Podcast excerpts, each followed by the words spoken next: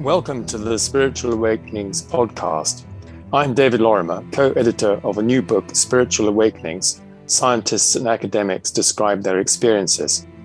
It's published by the Academy for the Advancement of Post Materialist Sciences and is available in paperback and Kindle editions. In this series of weekly podcasts, we'll be sharing the 57 original essays, together with introductions and epilogue, from my co editor, Professor Marjorie Woollacott. We hope you enjoy them.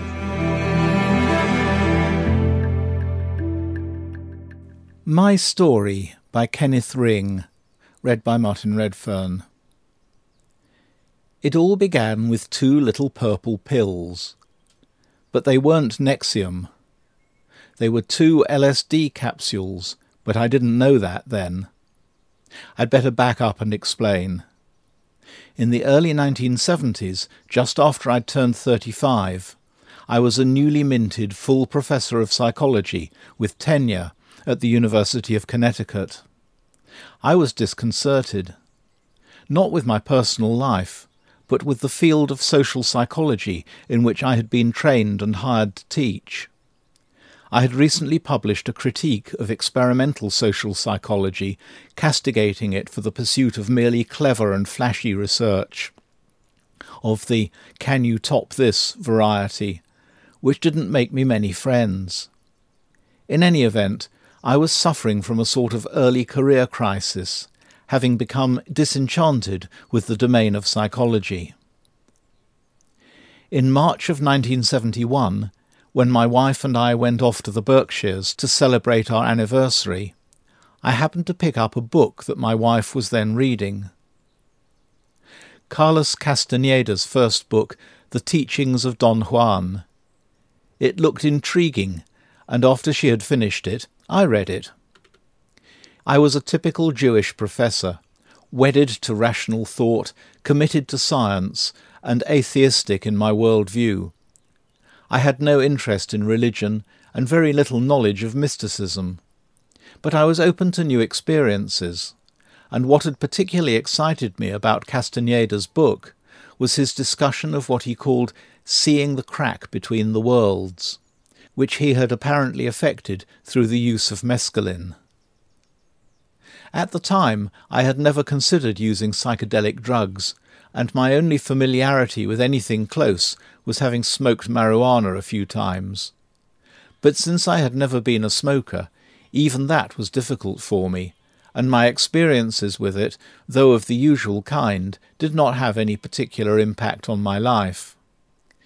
Nevertheless, since there was a colleague in my department at the time who I knew was familiar with psychedelics, I approached him to tell him about my interest to take mescaline and why. He had read Castaneda's book and knew what I was after. I came to the point. Could he provide me with some mescaline? He could. By then it was early May. The semester was just about over. He told me not to read anything further on the subject and just come to his apartment on the following Saturday. That day turned out to be a rare, beautiful, sun-splashed day, with everything beginning to bloom. My colleague lived at the edge of a forest. He suggested that I take the mescaline in his apartment, wait just a bit and listen to music, and then go outside into the nearby woods. And then he gave me two purple pills to ingest. I didn't know my colleague well, and as I was soon to find out, he was not only impish, but embodied the trickster archetype. While he gave me to believe that I was taking mescaline, he had actually given me 300 micrograms of LSD. I will not bore you with an account of the next 12 hours.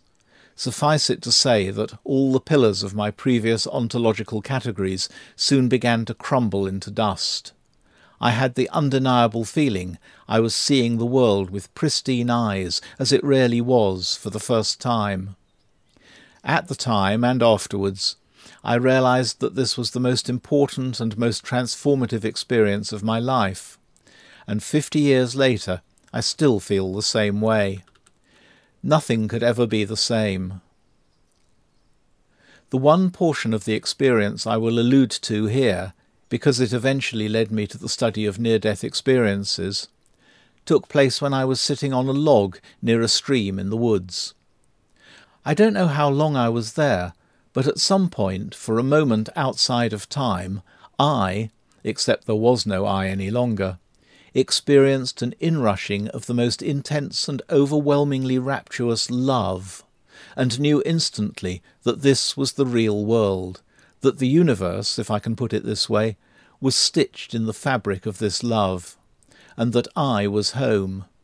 However, again, I have to repeat, there was only this energy of love, and I was an indissoluble part of it, not separate from it. I spent the next three years trying to come to terms with what had happened to me. I don't have the space here to continue to provide an account of my spiritual adventures, so to speak, and related professional pursuits over the next few years that eventually led me to the study of near death experiences. So let me just fast forward to the spring of 1976. I was sitting outside my house just after the spring semester had ended, and was reading a little book that had come to my attention through a journal review by a new friend of mine. The book had been brought out by a small publisher in Georgia and was entitled Life After Life.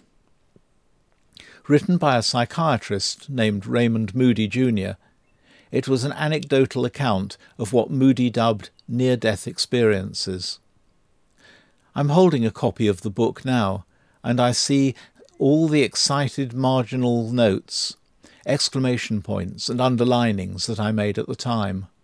What I remember thinking was, This is it. I knew that I wanted to find a way to do research that would help me understand what had happened to me during my LSD trip and that my own spiritual explorations weren't sufficient for me. I had always enjoyed doing research and needed to find a way to satisfy that need of mine. And from reading Moody's book, I could see with increasing clarity that his near death experiences had indeed encountered the same realm, and so much more, that had so shattered me. I could learn from them. They would be my teachers. You see, I was never interested in death per se, much less with the question of life after death. What animated me and drew me to study near death experiences was my desire to understand the state of consciousness and the transpersonal domains that I had begun to experience when I took LSD. Even then, of course, I could understand that NDEs were a kind of transpersonal experience in their own right, since, according to Moody's account of them, they clearly transcended space, time, and ego. Thus, researching NDEs, I immediately saw could marry my spiritual search with my work as a transpersonal psychologist. This initiated a change in my career, and I soon began to focus on this new exciting area of study. Over the next year, I sought out 102 near death survivors to begin my NDE research. My book, Life at Death A Scientific Investigation of the Near Death Experience, was the outcome of that research, and it was published in 1980. The next year, with Bruce Greyson and John Audette, I founded the International Association of Near Death Studies, IANDS, and became its first president. I was also the founding editor of the Journal of Near Death Studies. My colleagues and professional friends who became interested in NDEs now became and have remained my primary peer group. Thanks so much for downloading the Spiritual Awakenings podcast. Do join us for the next episode.